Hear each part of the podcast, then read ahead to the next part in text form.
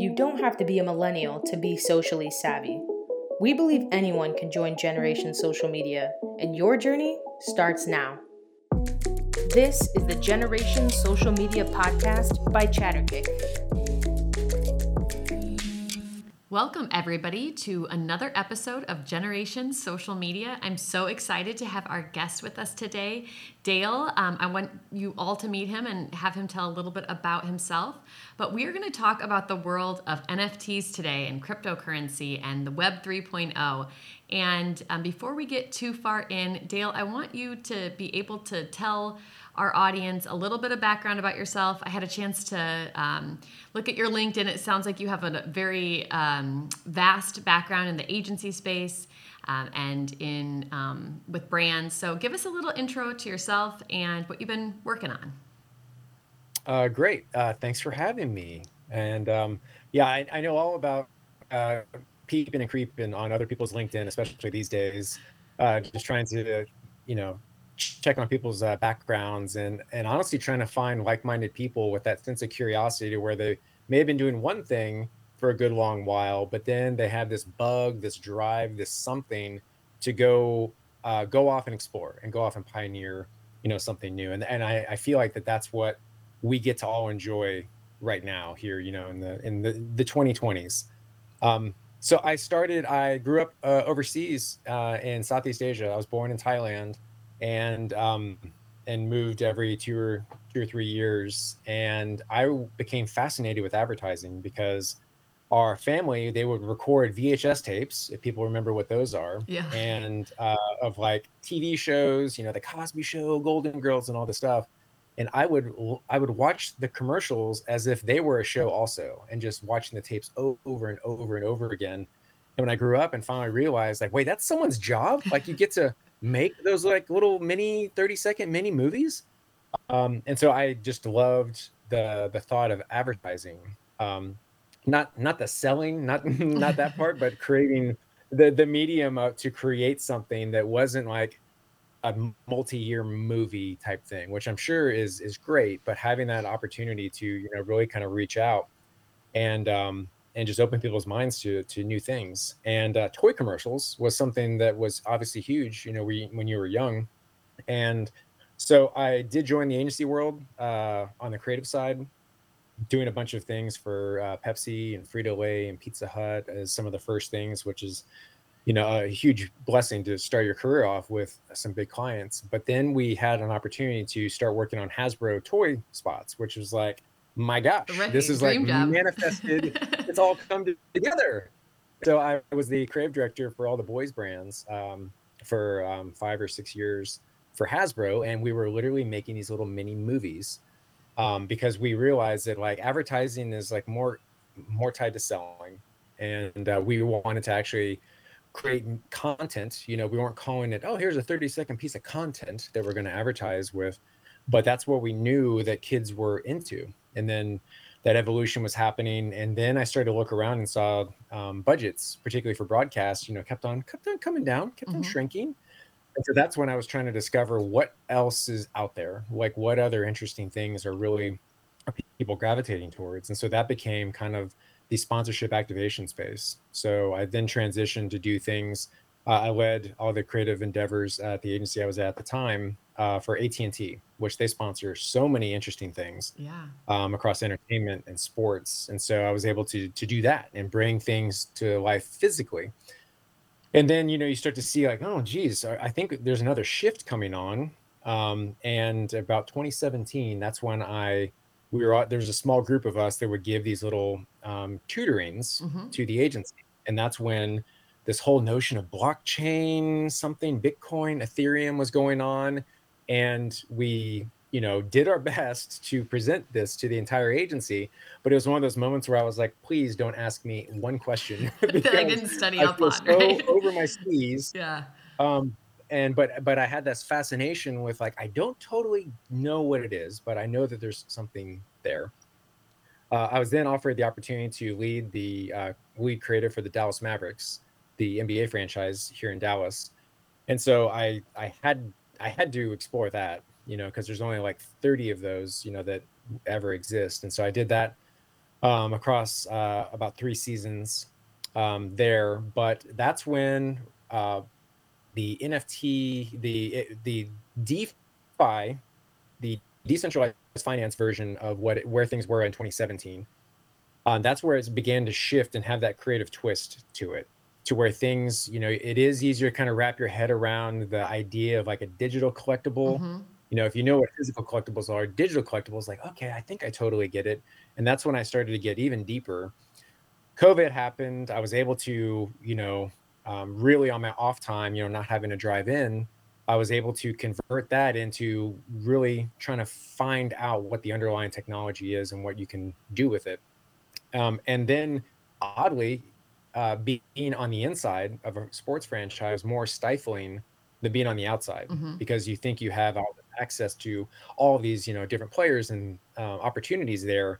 But all of us on these different teams, we had our own little chat, you know, Discord going, uh, but we couldn't do anything because all the rights are tied up for player likeness with the Players Association, with the whistle to whistle action that was all tied up with the broadcasters, and so the team like kind of oddly doesn't have much hmm. um, as, as far as like what we could bring to life for NFTs. And so last Labor Day, I made the the the jump from uh, doing what I was doing at the Mavericks over to uh, what I do now with Zealous, which is we are we have this syndicate of interesting things going on in the Web3 space. Um, everything from a crypto wallet to an, a Web3 consultancy for brands uh, to a comedy platform. So there's there's there's all all kinds of interesting things, but it's so exciting um, because I feel like back in the day when the internet was getting going, I was too young and I missed it, mm-hmm. and so I felt like I was like stuck on the beach as everyone's you know surfing the web but now I feel like I didn't want to be stuck on the beach again. So that's that's the jump I made. And if that was surfing back then, like this is full on jet skiing. That's what I tell people because it's like much faster. There's some real octane behind everything. You get hit in the face with water constantly, but it's invigorating and you're gonna wipe out, but you get back on. And so uh, I'm I'm living my best uh, jet ski life. I love that. That is a great analogy. And just for people that may not have an idea or don't even like have entry level knowledge, can you just break down like a couple of the vocabs for people? NFTs, sure. crypto, which I think most people know. Um, right. But any um, of the other things that we we may talk about today, just so people. Um, I was trying to ex- describe this to my 11 year old the other day, and I realized how much I needed to educate myself because it, it is a little bit tricky to communicate it it it is very tricky, and the space has done itself no favors with all the jargon and terminology, and it, it'll make your brain sweat. And you know, in some of these conversations we've been in with some very high level people that are very accomplished and very good at what they do.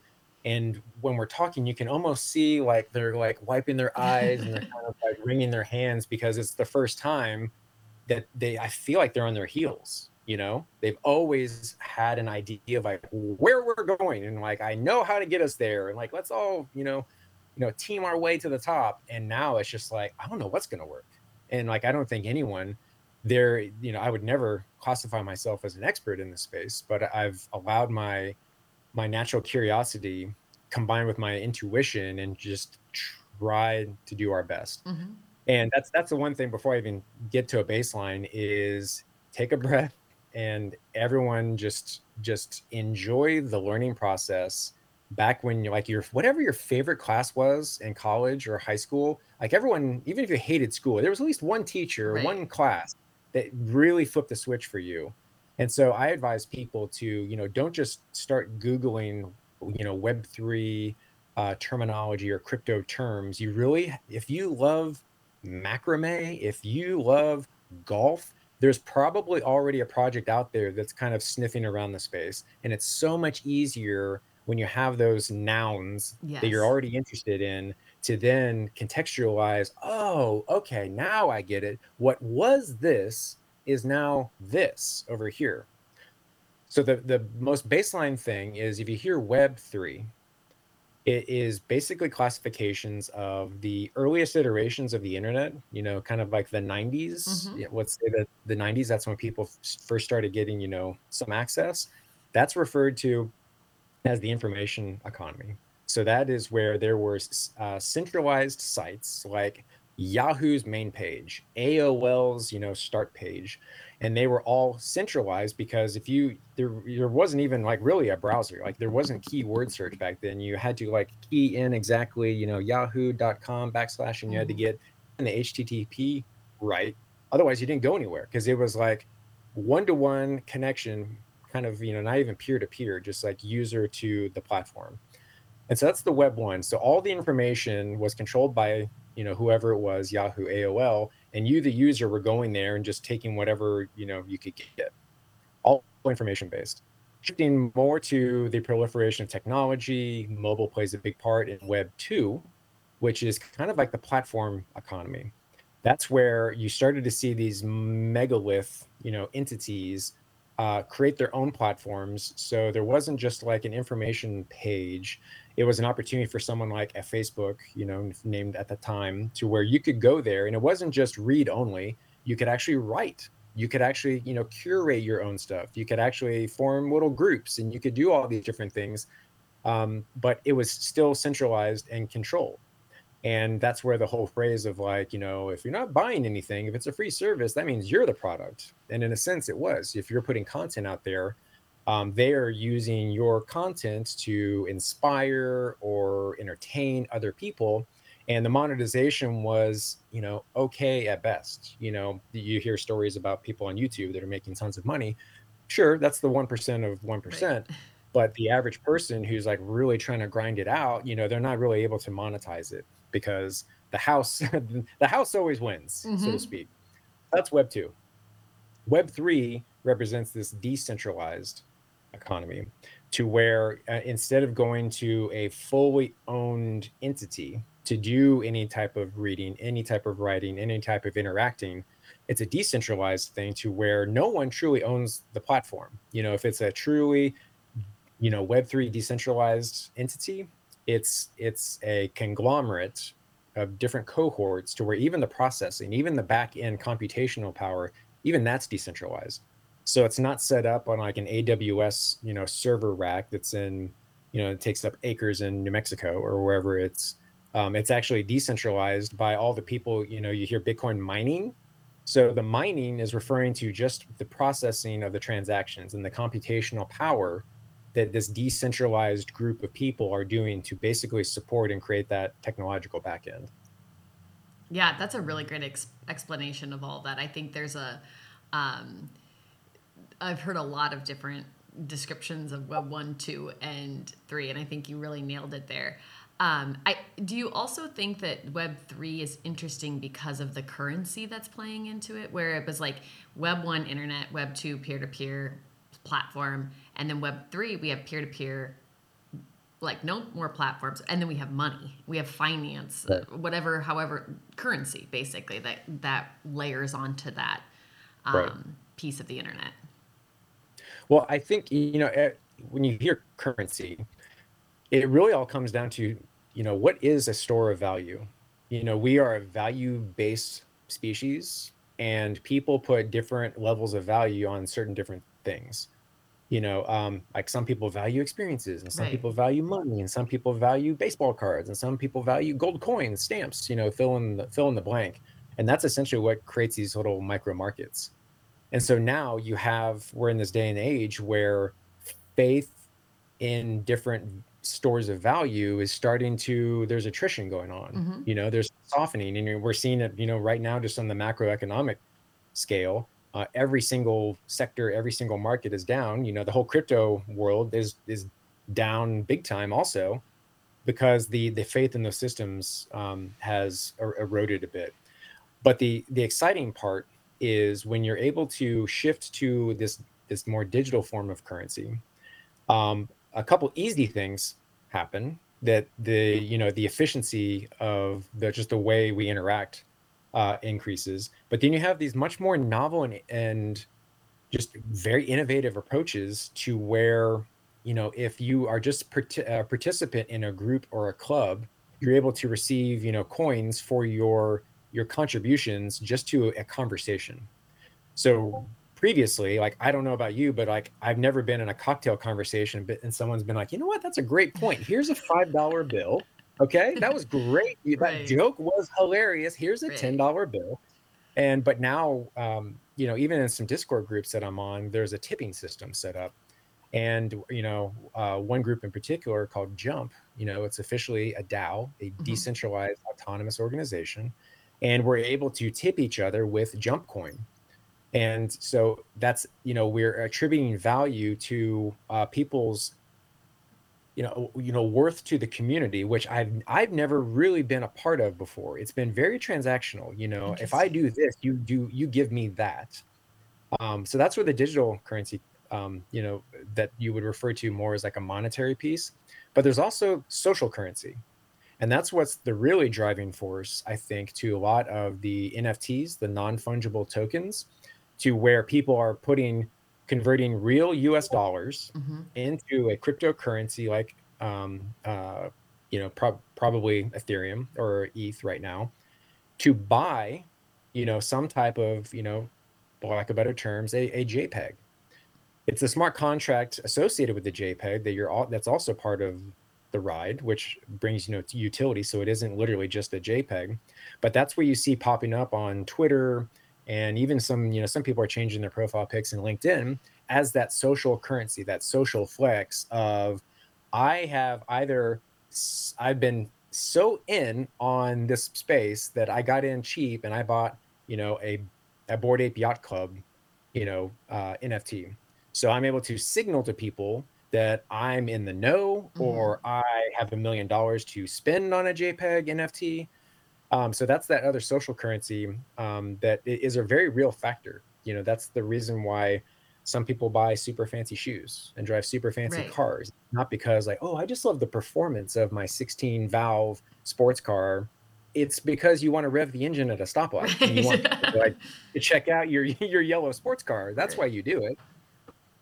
So let's talk about use case because one thing that's really interesting for me, and I don't know the rationale and reason, I could probably make some guesses, but it feels like marketers tend to be like ahead of this. Um, and I don't know if it's because they're working with brands that tend to innovate. Um, and so they kind of really um, push forward some of these new ideas and innovations and technologies. But I am in agency groups, and there is so much noise and just good information, really, about the NFT space and about Web 3.0.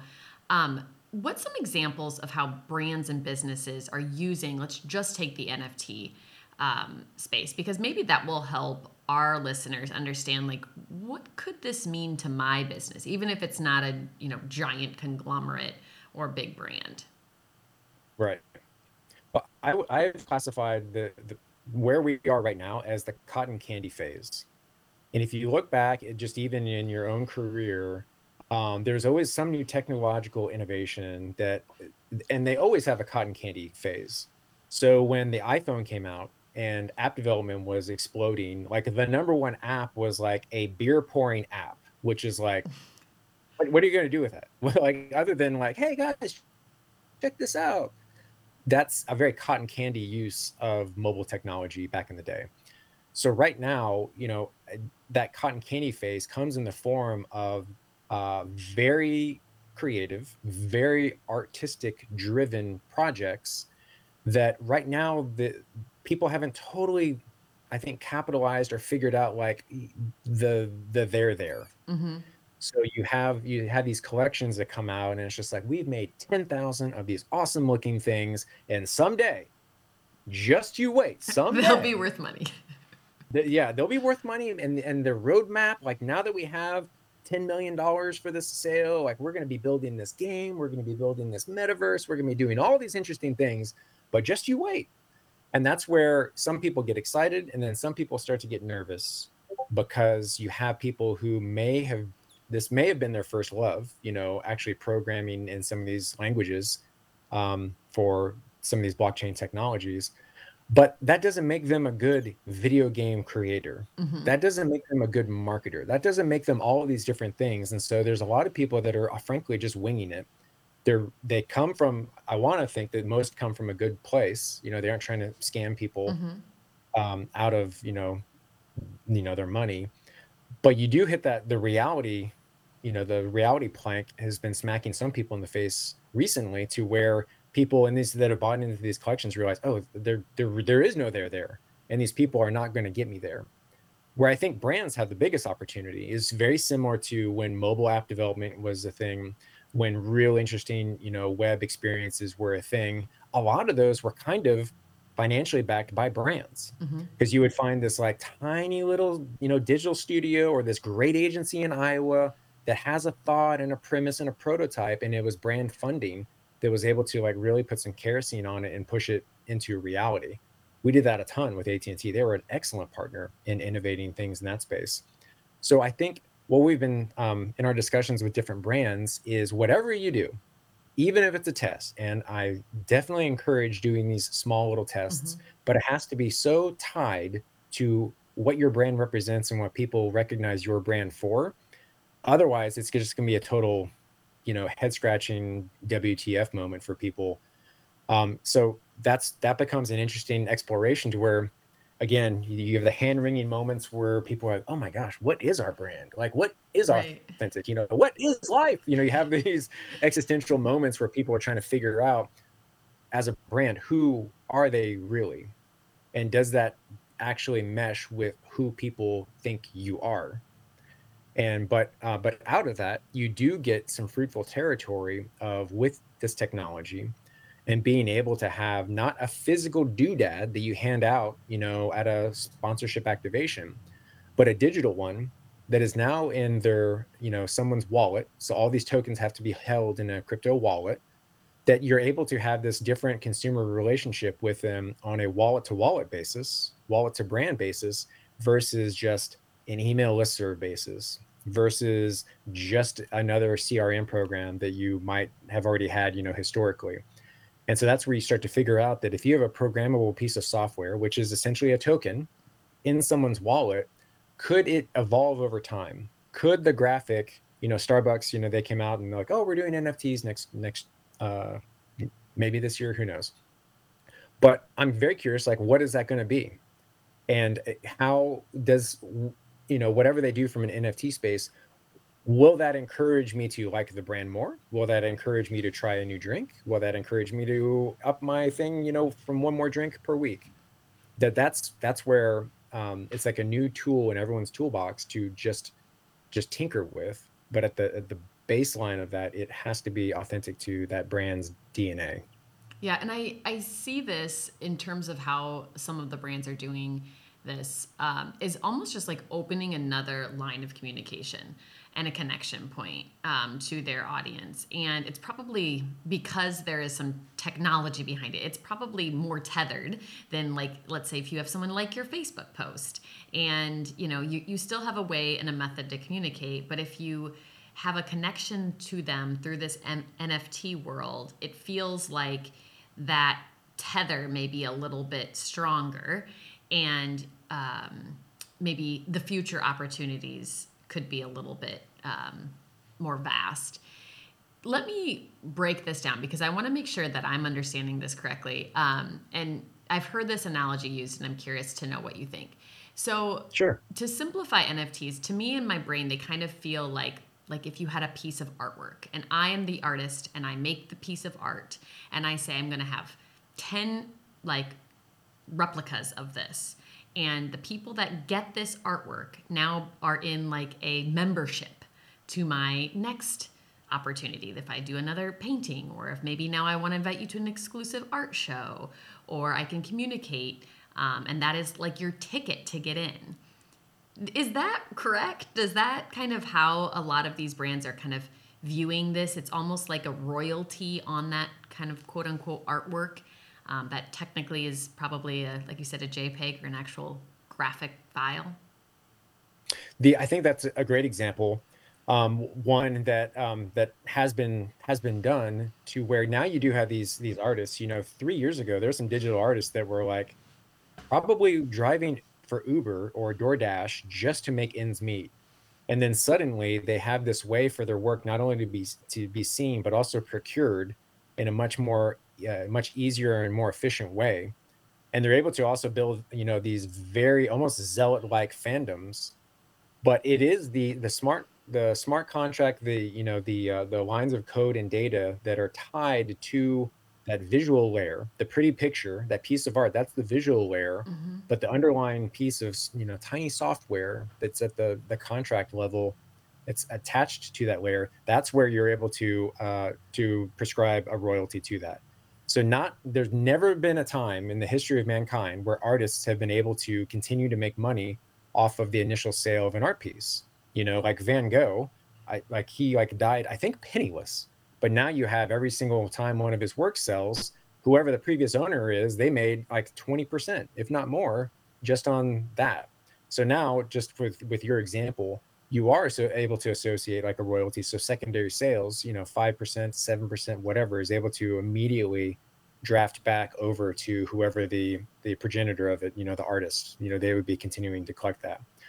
But then, just like you said, it there are you can also associate a membership model to where uh, this digital thing you bought, the real world, the IRL opportunity is I'm going to be in Miami for a physical party first look of my my next you know showing and the only people who have access is are are people that bought my original you know nft mm-hmm. artwork.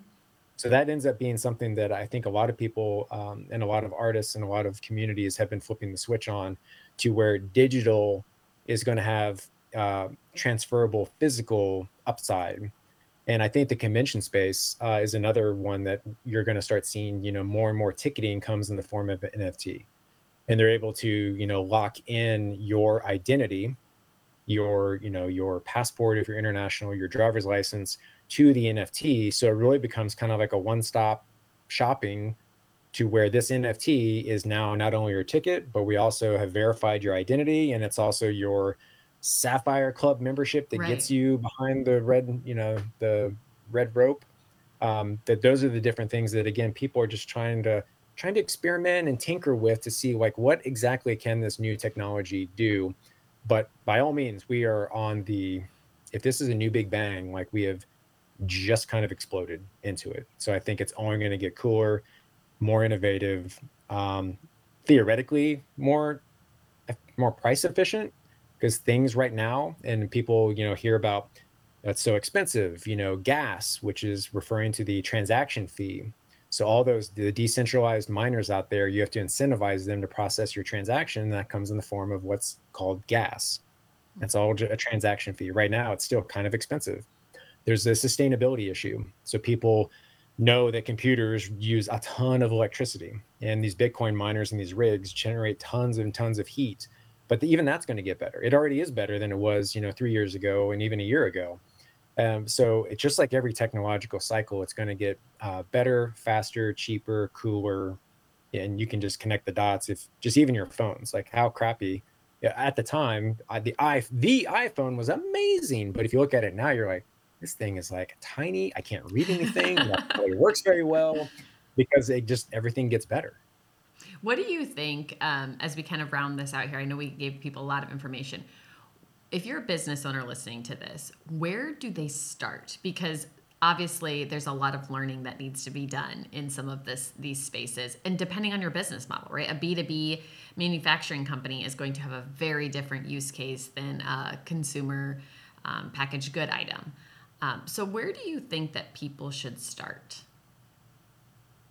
The I, I think you have you have to do it for real you you know if you feel like you have you know a gun to your head that is not a good spot. If you feel like you like your job is on the line or i got to figure this junk out that's that's not that's not the uh, the mindset i would encourage people to have.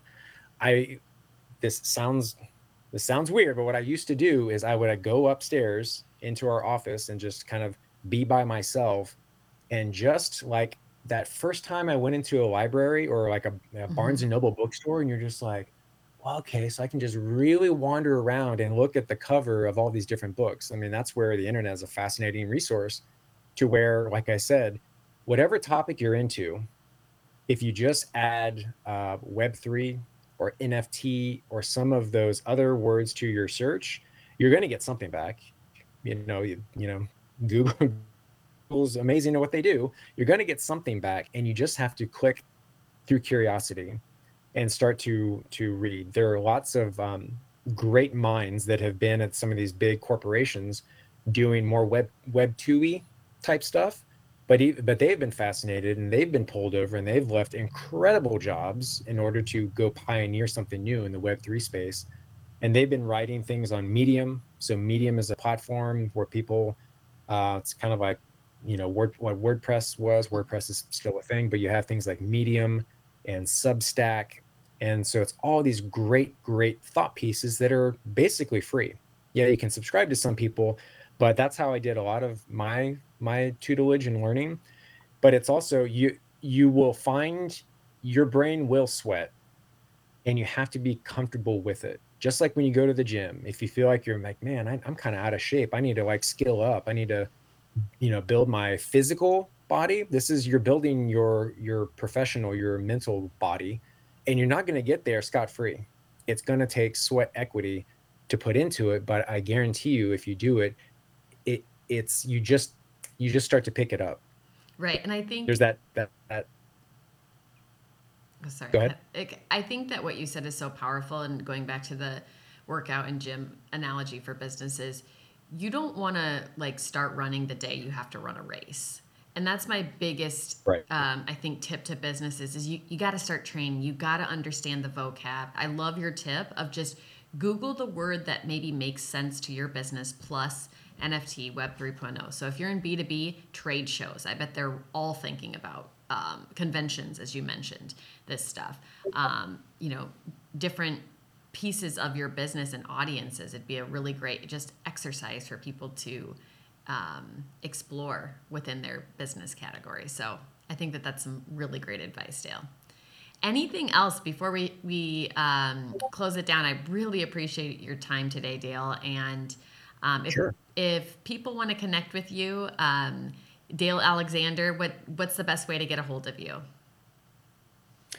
The uh, pro- probably LinkedIn. That's the um, I'm always there. By the way, LinkedIn that has become another great resource, an easy resource. If if you're already you know semi active on there, um, if you just start following a couple key people, your feed will start to have some of those those nice migratory you know thought pieces that people do and i say migratory because you know i don't think it's a it's the conversion's not going to be a flipping of a switch of web 2 to flip web Right. 3 switch. Like that that's that's not going to be a thing. It is absolutely going to be a migratory process and shift.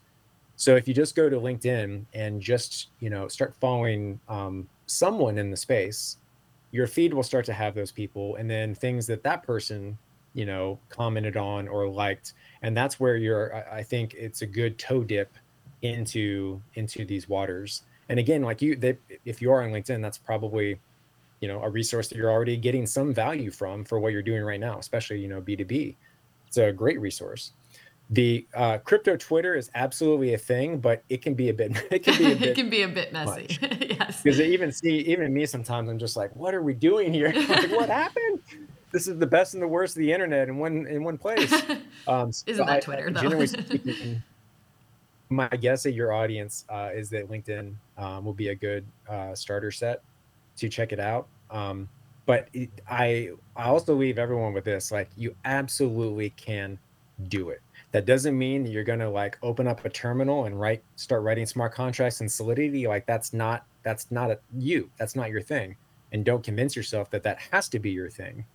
You are absolutely able to find your thing in this new future state I love it. That's some great parting words. And thank you so much for being on our show, Generation Social Media Podcast today. Um, we really, I learned so much um, and had a wonderful time visiting with you. So I know our audience will as well. So with that, um, join us next time for another episode of Generation Social Media, and we'll catch you there.